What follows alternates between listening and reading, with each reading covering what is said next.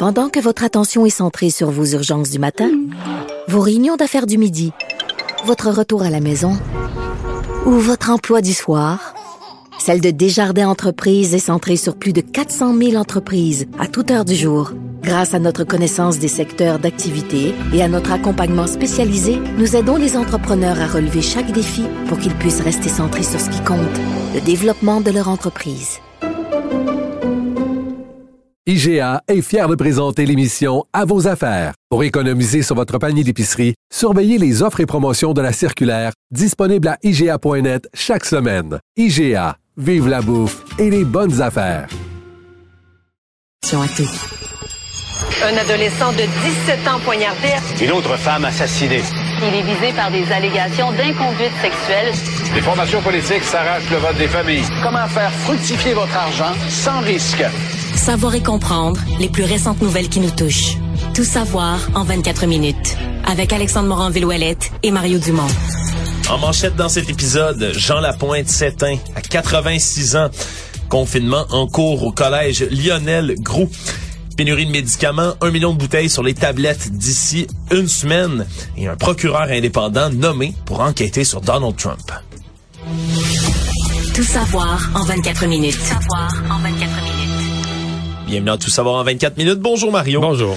Jean Lapointe, un chanteur, comédien, philanthrope et tant de choses, tant de rôles qu'il a joué dans la société québécoise. Sénateur. Sénateur. Sénateur, également. politicien jusqu'à un certain point, sénateur. s'est éteint aujourd'hui à 86 ans à la maison de soins palliatifs de Saint-Raphaël à Montréal. Il est entouré de ses proches et donc euh, le Québec en ce moment déborde de dommages qui sont rendus de toutes sortes de personnalités et comme comme on vient de le mentionner, de tellement de milieux, de côtoyer tant de gens. Et en a touché beaucoup parce qu'il a fait du cinéma, il a été sur les planches, il a chanté, il a fait de la politique, mais aussi, évidemment, on l'a connu beaucoup à cause de son combat contre l'alcoolisme. Lui qui a fondé la maison Jean Lapointe en 1982, qui fête d'ailleurs ses 40 ans cette année. Et, et qui est devenu une référence, là. Une, c'est pas la seule, mais c'est vraiment devenu une référence en matière d'alcoolisme, de toxicomanie, euh, d'expertise qui s'est développée.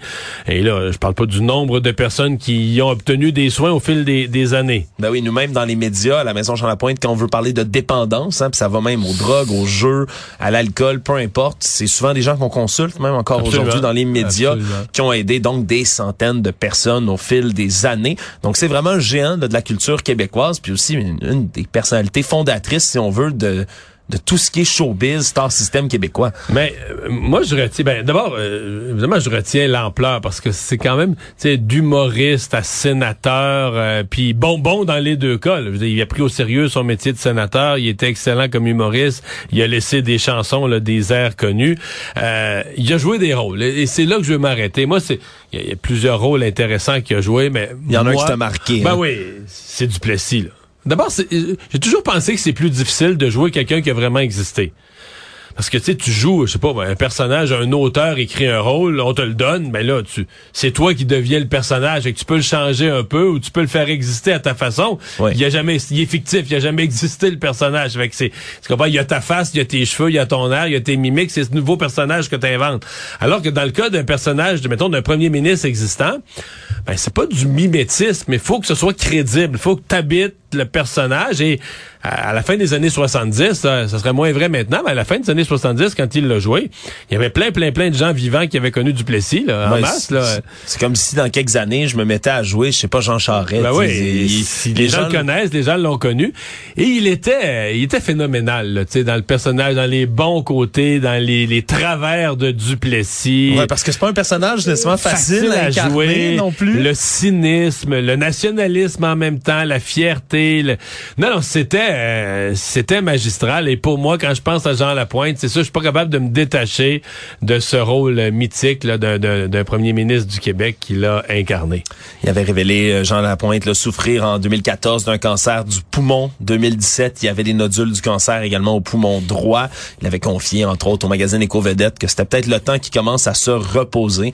Et là, donc, il était à la maison de soins palliatifs à, à Saint-Raphaël, à Montréal. Et donc, euh, des hommages qui viennent d'absolument partout Dans le monde politique, j'ai vu sur Twitter passer tous là, les, les, les chefs de tous les partis, les premiers ministres à Québec, à Ottawa, tout le monde avait des bons mots pour M. Lapointe. Actualité. Tout savoir en 24 minutes. Semble-t-il que c'est une tendance inquiétante qui est récurrente ces temps-ci au Québec. Un autre confinement qui a été ordonné dans un collège. Cette fois-ci, c'est à Lionel Groux, à Sainte-Thérèse, dans les Laurentides. Les élèves qui ont reçu un message qui les invitait donc à se confiner à l'intérieur de leur local jusqu'à nouvel ordre. Et c'est la régie de police de Sainte-Thérèse, Blainville, qui a confirmé qu'elle enquêtait sur une information qui laissait croire qu'un individu potentiellement armé serait sur les lieux du cégep. D'ailleurs, ce qui me frappe, c'est que dans le message de confinement qu'ont reçu les élèves, le petit message sur leur cellulaire, le petit carré sur leur cellulaire, on parle de tireurs actifs potentiels. Ouais. Euh, on utilise d'ailleurs le mot, je sais, j'ai quand même trouvé ça, euh, je me dis, tu reçois ça, euh, tu marches dans les corridors du cégep bien relax avec ton café et ton muffin, là, en allant t'asseoir un cours. Euh, ouais, non, ça fait le saut. C'est un peu plus que juste, on demande de, de vous confiner par mesure de sécurité. Donc, c'est sûr que le message pouvait en alerter puis en ameuter quelques-uns. On dit évidemment qu'il n'y a pas de blessés de signalés dans l'immédiat. Pas de coups de feu qui ont été entendus. En fait, on est dans un scénario très semblable à ce qui s'est passé à Saint-Jean-sur-Richelieu la semaine passée. Alors, on peut écouter en direct le point de presse de la police. Donc, tout, tout ce qui relève de, de, de menace de mort, de la diffamation, parfait. Non, ouais, c'est en ce moment là, que ça se passe. Il y a des questions qui sont posées. On peut voir d'ailleurs là avec le, le soleil qui s'est couché, les tous les gyrophares de police un peu partout. Ça a l'air d'être toute une scène. Pourtant, est-ce qu'il y a ce qu'il y a tireur actif, j'imagine que c'est ce qu'on va pouvoir euh, confirmer. On peut aller écouter à l'instant. Nos services ont été euh, appelés, notre centrale d'appel a eu un, un, appel à l'effet qu'un individu aux allures suspectes euh, déambulait aux environs, aux abords du collège Lionel. Et les premières informations qui nous sont parvenues, c'était à l'effet qu'il pouvait possiblement être armé. Donc, vous comprendrez que dans les circonstances, aucune chance n'a été prise. nos services se sont rapidement déployés. On a collaboré étroitement avec les gens du collège Lionel Gros pour confiner le collège, fermer les... On prend ah, pas de chance, hein? c'est vraiment les mots qu'on retient. Mais c'est sûr qu'on n'est pas habitué d'en avoir autant. Non, mais là, c'est parce que ça fait deux vendredis de suite. Vendredi passé, Saint-Jean-sur-Richelieu le matin, euh, collège Montmorency à Laval vers l'heure du souper, la fin d'après-midi, heure du souper. Ça avait tiré dans le stationnement. ça avait tiré dans le stationnement. Ça avait rien, finalement rien à voir avec le cégep, c'était plus une affaire de gang de rue. Mais là, le vendredi suivant, Lionel Groux dans les basses Laurentides. On en a pris un peu plus sur euh, cette histoire, cette enquête d'un Lévisien de 51 ans qui a été arrêté pour terrorisme, hein, est accusé d'avoir voulu fomenter un coup d'État en Haïti pour renverser l'ancien président Jovenel Moïse. Et on en apprend un peu plus justement sur comment les policiers de Lévis, au départ, sont tombés sur cet individu-là. On dit que c'est des plaintes qui concernaient la diffusion d'images intimes sans consentement et de harcèlement qui avaient été déposées par une ancienne fréquentation de M. Gérald Nicolas qui ont amené au départ, la police de Lévis d'aller faire une perquisition qui a eu lieu en mai 2021 à son domicile. Attends, mais là, c'est une perquisition pour diffusion de matériel euh, inapproprié, sexuel. D'image d'une ancienne flamme, comme ça, sans consentement. Et lorsqu'ils ont saisi, entre autres, le cellulaire de sa nouvelle conjointe, ils ont découvert des messages sur l'application WhatsApp dans lequel il aurait demandé à sa conjointe, à ce moment-là, d'entrer en contact avec son cousin qui est en République dominicaine pour faire l'achat de 5 armes gros calibre. Alors déjà, là, ça a allumé une lumière dans l'esprit des policiers. Puis ensuite, il aurait parlé un message d'acheter un terrain à la frontière entre la République dominicaine et Haïti, acheter de l'équipement pour faire un campement pour 50 personnes, puis après ça, avoir voulu acheter des armes et un char d'assaut, Mario, en Cuba. Donc à Cuba directement tentatives évidemment qui n'ont pas été fructueuses, mais tout de même, dans son historique Internet ensuite, il y avait des recherches pour savoir comment envoyer des colis, des barils, des boîtes jusqu'en Haïti. Donc semble-t-il qu'il y avait vraiment un plan qui était en train de s'échafauder, pardonnez-moi. Mais c'est sûr que acheter un char d'assaut sur Terre sans laisser de traces, là, sans, sans, que ce soit suspect, sans que personne pose de questions, c'est une opération... Euh, faut le payer cash, hein, c'est compliqué. Ça demande du doigté, là. ouais, c'est une, une, vraie question. Moi, je vais aller acheter un tank, là, je veux pas que personne tu poses de questions, qu'est-ce que tu vas faire avec ça, ou je te livre ça où?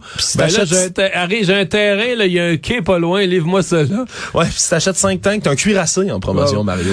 Donc, c'est sûr que c'est des informations que lorsque la police de Lévis ont trouvé tout ça, mais ils ont immédiatement envoyé le reste à la Gendarmerie royale du ben Canada qui s'est chargée du reste de l'enquête. Disons que c'était pas mal plus que ce qu'ils croyaient trouver dans cette perquisition. Tout savoir en 24 minutes. Une jeune femme de la région de Québec qui a été arrêtée en compagnie de quatre présumés complices par la police d'Ottawa dans ce qui est devenu non seulement une importante frappe antidrogue, mais une saisie record de fentanyl qui a été pris par les policiers. C'est Joanie Rochon, de 22 ans, une fille de l'ancienne Lorette, qui a été épinglée donc dans cette opération qui s'appelle Améthyste. Une enquête de huit mois qui aboutit enfin. Et là, on dit qu'on a saisi 7, 9 armes à feu, 2,55 kg de fentanyl, 680 grammes de cocaïne, 1,8 kg de cristal environ 150 000 dollars en argent canadien. Mais la quantité de fentanyl, 2,55 kg, tu peux faire plusieurs morts avec ça, là. Plusieurs morts, c'est des doses là, potentiellement mortelles. Tu peux en fabriquer 1 250 000 avec ça. 1 250 000 doses qui peuvent être donc ajoutées, qu'on coupe avec du fentanyl ça. qu'on n'est pas trop sévère au Canada en général avec le commerce de, de drogue. Mais quand la drogue, ben, tu me dire à certaines quantités, toutes les drogues peuvent être mortelles, dans des, quantités démesurées, mais quand une drogue est aussi mortelle dans le concret, là, est responsable d'autant de morts, moins au Québec qu'en Colombie-Britannique ou dans l'Ouest canadien, mais quand même, une drogue là, dont la la mort est une des conséquences là, fréquentes, connues. Euh, en Colombie-Britannique, c'est par milliers. là. C'est ah, fou. là. Il y a des gens qui meurent vraiment là, par milliers. Mais là, tu dis, OK, euh, possession de drogue, euh, euh, commerce de drogue, mais c'est parce que c'est une autre affaire. Tu as des morts à la conscience, tu es responsable. Je sais pas comment les tribunaux, comment les avocats, la couronne et la, va traiter ça. Mais il me semble faut que quand c'est du fentanyl, faut t'amener ça à une autre coche. Faut que tu faut que tu raccroches ça aux conséquences dans la collectivité, au nombre de morts. C'est pas juste là, que toi tu te fais de l'argent, quelque chose bon qui est pas légal, que les gens se payent un trip, mais c'est pas légal. Là. Ouais. C'est souvent parce qu'on coupe des drogues déjà existantes avec du fentanyl. C'est ça le danger également. Là. Ça, mais sans connaître exactement les bonnes proportions. C'est pas un pharmacien qui fait ça. Là. Absolument pas. Puis surtout, c'est 40 fois plus puissant que l'héroïne du fentanyl. 40. Mais eux autres, ils avaient des doses pour tuer.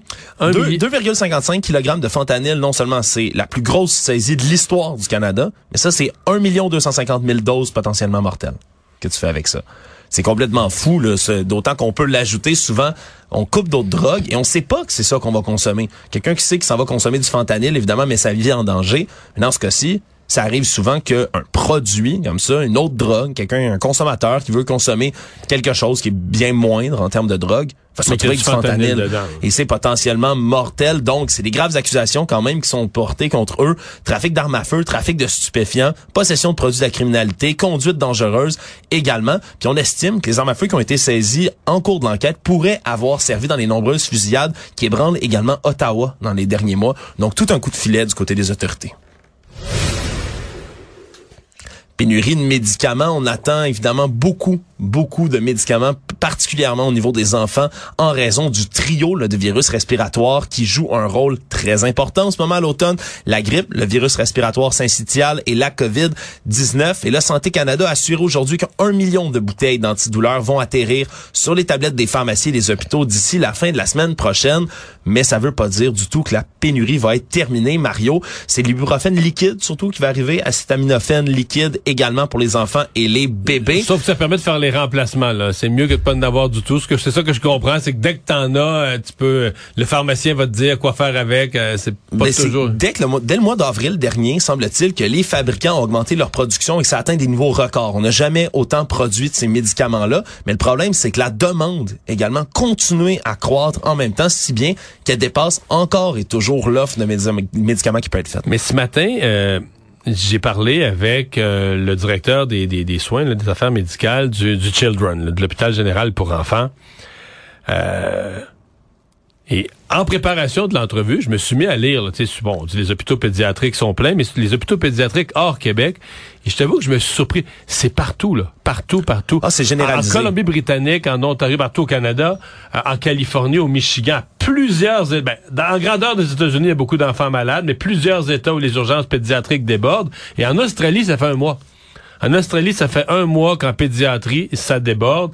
Alors, c'est, vraiment quelque chose. Et là, dans le cas du Québec, moi, ce que j'ai appris ce matin, c'est que euh, l'Ontario avait déjà annoncé ça, la Colombie-Britannique avait annoncé ça, mais au Québec aussi, on a commencé du délestage pédiatrique. En d'autres termes, des chirurgies Évidemment, c'est pas le même volume, là. le même volume, la pédiatrie pour les adultes est beaucoup plus, mais la pédiatrie, il y a quand même des enfants qui ont besoin de chirurgie, qui ont besoin d'opération. Il y a des enfants qui ont besoin de chirurgie, qui ne les reçoivent pas, qui sont reportés parce que on n'a plus de lit pour les hospitaliser. Certaines chirurgies plus graves, là, des enfants qui ont des malformations ou autres, il faut les hospitaliser aux soins intensifs. Il n'y a plus de lit aux soins intensifs, même aux children, on est rendu dans certains, il y a certaines journées ces derniers temps qu'on met deux patients par chambre, ce qui est tout à fait anormal aux soins intensifs, Hmm. mais on n'a pas le choix. Donc, euh, la situation en pédiatrie, là, oui, il y a la pénurie de médicaments, mais c'est la, disons, c'est la pointe de l'iceberg d'une situation générale d'enfants malades à des niveaux qu'on a rarement vu.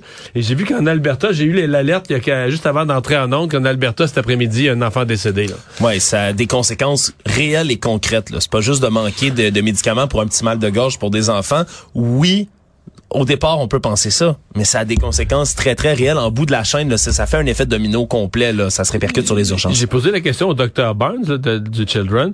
Euh, les deux choses, quand ils sont aux soins intensifs, les enfants, les deux traitements, c'est d'abord de l'oxygène, de la ventilation de l'oxygène, mais c'est aussi des enfants, il y a tellement de, mucus, là, de morph, c'est des enfants dont il faut ils vont s'étouffer dedans. Là, Faut- drainer, là, Il faut drainer continuellement. Il faut, il faut qu'ils soient aux soins intensifs. Le drainage de, de- le drainage, pardon, de leur mucus est tellement intensif qu'il faut qu'ils en soient aux soins intensifs parce que sinon ils seraient en danger de se ni plus ni moins de s'étouffer dedans. Savoir et comprendre. Tout savoir en 24 minutes. Alors que le premier ministre François Legault a atterri à Djerba, en Tunisie, où va se tenir le sommet de la francophonie, s'est fait questionner sur le programme de subvention qui a été critiqué hier par un rapport du protecteur du citoyen. Euh, on attendait sa réaction à tout ça, parce que même si les faits reprochés remontent là, à février 2018, on aurait corrigé ce problème qu'en avril de cette année. Et selon François Legault, euh, lui a défendu cette subvention-là en disant que dans ces cas-là, il y a certains dossiers dans lesquels il faut sortir des cases de la bureaucratie. Tout de même a fait euh, preuve de, faut faire preuve de transparence, c'est quelque chose qu'il a reconnu. Il dit c'est pas un système de favoritisme, mais faut sortir parfois un peu de la bureaucratie. Il a donné un exemple. Si demain matin les clubs des petits déjeuners viennent vous dire qu'ils ont besoin d'argent, est-ce que ça doit être traité d'une même manière que tous les autres dossiers? Il dit faut faire du cas par cas, mais toujours être transparent. C'est un peu une réflexion que tu te posais hier, Mario. Oui, oui, mais euh, de toute façon, euh, je sais pas, il y a eu une mise au point aujourd'hui du protecteur du citoyen. Je pense que c'est la pire mise au point du monde. Là. C'est Une mise Du au monde? Point. Non, mais c'est une mise au point qui, tu sais, euh, je niaise, mais une mise au point qui dit rien. En fait, une mise au point qui répond à aucune des questions qu'on se pose. Il dit, ah ouais, mais nous, la, la période qu'on visait était plus longue. Ouais, ouais, plus longue, mais... c'est- les questions qu'on se pose, c'est qu'est-ce que tu reproches exactement? Mais finalement, on sait pas. Finalement, on sait pas vraiment. On sait pas vraiment pourquoi ces ces montants versés aux, aux fédérations des comités de parents, à l'OPROF, au club des petits déjeuners ou à plusieurs autres. On sait pas pourquoi ce serait pas correct. Qu'est-ce qu'on C'est vraiment une. C'est-à-dire que ce qui rend ça ridicule, si euh, le, le- le protecteur du citoyen, d'abord, c'est pas tellement sa job de faire des enquêtes. Moi, j'ai déjà une question là-dessus. Il devrait laisser ça au vérificateur général, puis il devrait faire son rôle de protecteur du citoyen. Mais, advenant que dans certains cas, pour protéger les citoyens, là, comme son nom le dit, contre des, mal, Ouais. des, des malversations, il voulait aller de ce côté-là des choses. Bien, il va falloir qu'ils apprennent à le faire, nommer les choses, faire des rapports où les mots, le vocabulaire est proportionnel. Euh, S'il pense qu'il y a eu des problèmes de processus, il peut pas laisser entendre que tout le monde est malhonnête, puis il y a eu du favoritisme. Tu peux pas sortir des gros gros mots, le frapper avec un canon, puis finalement les faits sont des les faits sont tout petits. Donc ça reste euh, ça reste pour moi une espèce de de de, De pétard mouillé. Puis depuis un petit gâchis. là. Puis je veux dire, Ça a fait une jambette aux libéraux en même temps? ben, ils se sont fait une jambette. Écoute, excuse-moi, là, mais pour les libéraux, là, plus j'y pense, plus c'est c'est c'est- c'est un triste amateurisme de voir un parti politique. Puis je, je, je le sais qu'à leur défense, tu dis, leur semaine est allée tellement mal. Qui essaie de frapper un coup de circuit, mais ils Ben frappent comme ça, des fous à côté de la des balle. fous, sans même, sans même voir la balle, là, tu comprends? Ils voient même pas la balle, ils ont un bandeau sur les yeux, puis ils soignent à tout arracher, tu comprends? Mais ça n'a pas d'allure. Je veux dire, j'essaie de me souvenir d'un précédent d'un parti qui dénonce une situation, puis tu te rends compte finalement que c'est c'est eux, c'est le Parti libéral qui était au pouvoir parce qu'ils ont même pas vérifié. Ben pas vérifié. C'est quand ils ont pris position. On n'avait pas les dates, on n'avait rien. On n'avait pas les dates, on n'avait pas le contenu, on n'avait pas le ministère, on n'avait pas qui était visé, on savait rien. Alors, eux autres se sont mis à frapper avec un bat de baseball. Ce, ma- ce matin, Philippe Vincent Foisy disait il frappait sa pignata parce qu'il y avait tellement, tellement faim de bonbons après une semaine de. Se sont lancés dessus avant d'avoir après une semaine de famine, là, ils ont mis à bûcher sur la pignata et ils se sont pas rendus compte que la pignata c'était à leur face, c'était eux là, tu sais. On peut finir avec notre allégorie de baseball. Mario, ils ont beau avoir euh, relevé Dominique Anglade là, du marbre, ça donne pas euh, Non. ben mieux qu'un autre mais frappeur. bon, euh, il y a un proverbe qui dit, tu sais, euh, faut mieux vaut que tous les malheurs arrivent en même temps. Après ça, tu tournes la page. C'est une semaine pour les libéraux, c'est une semaine à oublier. Est fini, c'est le week-end. Lundi, on repart sur des nouvelles bases. Je sais pas si tu sais, Mario, euh, mais Twitter, ça va pas très bien. Ben, j'ai suivi ça. Pas Mais- très bien. Mais, mais le, le- le- le nouveau propriétaire semble très zen. Lui continue à tweeter, il fait des farces. Il montrait Twitter au cimetière puis il riait de ça. C'est devenu presque une saga pour les internautes de suivre la mort de Twitter en direct de Twitter, comme le disent Est-ce que tu beaucoup de penses gens. vraiment que Twitter va mourir? Non, je pense pas. Je pense, Je pense pas, pas. Mais, mais pour plusieurs, c'est parce qu'hier soir, Twitter s'est mis à avoir toutes sortes de problèmes parce qu'il manque d'employés. Il y a plein d'employés de secteur critique de Twitter qui ont décidé de démissionner. Là. Ils avaient jusqu'à hier pour donner cocher dans le courriel envoyé par Monsieur Musk pour s'engager à se donner corps et âme, sang et eau pour la compagnie. Il y en a beaucoup qui ont décidé de quitter, Mario, qui ont, qui ont pas voulu rester. Déjà que la moitié des 7500 employés ont été mis à la porte. Là, Mais c'est qu'il y a un point de rupture où t'as juste plus assez d'employés pour opérer ta boîte. là. et c'est là que ça a donné lieu à une cascade de- d'événements, de courriels étranges. Il y a des employés de la compagnie qui soit prévoient quitter ou qui le font de manière anonyme, qui témoignent aux journalistes constamment ce qui se passe à l'intérieur de l'entreprise. Il semble-t-il qu'aujourd'hui, M. Musk a envoyé un courriel demandant à toutes les personnes qui sont capables de faire du code, donc de, de faire de la programmation sur, euh, sur les ordinateurs, de venir le voir en leur envoyant leur meilleur coup de code, de venir le rencontrer au bureau. Puis ceux qui sont à distance, prenez Parce que l'avion. là, le bureau est fermé. Là, hier soir, il y a barre à la porte pour trois jours. En fait, il a pas barré la porte, Mario. Il y a un problème dans Il a le bureau. désactivé les les gens qui géraient les cartes d'accès, les cartes magnétiques, sont plus là. Ils peuvent plus rentrer dans les bureaux. C'est, c'est, c'est une cascade, une avalanche comme ça de problèmes les uns après les autres des différents départements. Mais lui, il est correct, qui il dort là. Semble-t-il qu'il reste, comme comme ça a été souvent décrié, là, son espèce d'habitude de, de travailler De dormir au fort, bureau, hein. dormir au bureau, à l'usine Tesla de son autre entreprise et autres. Là, il reste sur place, mais lui, toute la journée, jour et nuit, à un intervalle d'à peu près 10-15 minutes, il fait toujours des tweets, il continue à écrire, à poser des questions, lancer des Mais là, il se vantait, hier soir, il se vantait à un moment là, qu'on avait... Parce que les gens allaient vérifier si Twitter... Les gens lisaient ou entendaient dire que Twitter était mort. Les gens allaient vérifier si Twitter était mort. Ça a créé un record d'affluence sur Twitter. Mais ce- selon il dit, lui, il dit un record de tous les temps. Jamais eu autant de monde sur Twitter. C'est difficile de savoir si c'est vrai puisque c'est lui qui a les chiffres en main, c'est pas vraiment vérifiable, mais le hashtag Twitter down puis le hashtag euh, RIP Twitter, donc Rest in Peace, repose en paix Twitter, ont été dans les plus consultés et les plus hauts depuis déjà hier. Donc c'est vraiment euh, c'est vraiment spectaculaire d'assister à la mort ou quasi-mort de Twitter. Les internautes s'en sont donnés à cœur joie. Mario, je ne compte plus le nombre de gens qui ont publié un tweet en disant si c'est mon dernier tweet, voici ce que je souhaite que ce soit. Et les gens ont mis ça un peu partout. En tout cas, si c'est pas la fin de Twitter, ça a été une Un moment divertissant. un très beau moment. Le monde. Le procureur général des États-Unis a annoncé aujourd'hui la nomination d'un procureur indépendant pour superviser les enquêtes qui concernent Donald Trump, puisqu'il a déclaré sa candidature à la présidentielle de 2024. C'est Jack Smith, un ex-procureur qui était chargé d'investigation sur des crimes de guerre, qui va enquêter donc sur l'ex-président républicain. Deux enquêtes distinctes de la justice fédérale, en plus des autres aux civils qui peuvent le viser. La première sur l'insurrection au Capitole du 6 janvier 2021 et la deuxième sur les archives de la Maison-Blanche qui l'aura emporté avec lui à Mar-a-Lago à la fin de son mandat. Donc Donald Trump qui avait annoncé, on, on s'entendait selon certains experts là que d'annoncer autant d'avance sa candidature électorale, oui, c'est pour damer le pion à ses prochains adversaires, mais aussi pour pouvoir crier à la chasse aux sorcières à la seconde où quelqu'un tenterait de poursuivre les enquêtes contre lui une fois qu'il était candidat. Donc du côté de Merrick Garland, le procureur général, on s'assure d'avoir quelqu'un d'indépendant qui va enquêter sur M. Trump pour se dissocier rapidement de toutes ces rumeurs-là. Mais on peut temps, ça veut dire, ça veut dire qu'on on n'est pas prêt à le laisser tranquille. On n'est pas prêt à fermer le dossier. là. Absolument pas. On, c'est aussi un peu, c'est ça, une menace envers M. Trump, qu'on va pas arrêter ces investigations-là. Est-ce que ça va l'empêcher de crier à la chasse aux sorcières? Non, probablement ça, pas. on peut en douter. Finalement, les autorités du Qatar ont fait volte-face à deux jours du coup d'envoi du mondial là-bas la bière ne sera pas servie, la bière, mais l'alcool, tout simplement, ne sera pas autorisé dans les stades alors que c'était planifié autour des stades de Mais pouvoir même en comme vendre. une, une espèce de condition, une espèce d'arrangement là, quand ils ont obtenu la Coupe du Monde. Ben, Le mondial est partenaire avec Budweiser de longue date. Alors c'est certain qu'on on veut débarquer dans un pays avec nos propres commanditaires de l'événement qui sont là et fidèles depuis des années. Et là, on peut se poser des questions à savoir qu'est-ce qui va arriver à toute la bière qui a été transportée là-bas. Oui, on va pouvoir en vendre dans certains points spécialisés. Mais pour le reste, c'est quand même un volte-face qui est inquiétant pour certains des partisans qui se disent si le Qatar décide de, de se revirer le manteau sur ça, est-ce qu'ils vont le faire sur leur garantie de garder les droits des LGBTQ+ intacts? Ben, appel, appel à nos auditeurs, si vous trouvez le site des petites annonces du Qatar et que vous trouvez des caisses de 24 à 3-4 dollars en liquidation, C'est bon pour le party du Super Bowl. faites-nous signe, euh, on est on est intéressé. Mais moi, ce que je pense, là, ça, ça- je reviens à des choses sérieuses.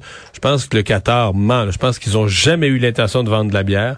Ils ont menti à l'humanité, ils ont menti à la FIFA, ils ont menti à tout le monde. C'est pas vrai là que ils ont eu une réunion cette nuit, on repense à ça, puis ils ont changé d'idée. Mais je pense qu'ils ont jamais eu l'intention de vendre de la bière. Peut-être c'est- c'était vraiment le lendemain de veille, Mario. Ouais, Peut-être qu'ils ont ouais, eu une non, cuite puis à la tête ce matin. Je pense que c'est un immense pied de nez à l'humanité. Vous nous avez donné la Coupe du Monde, puis à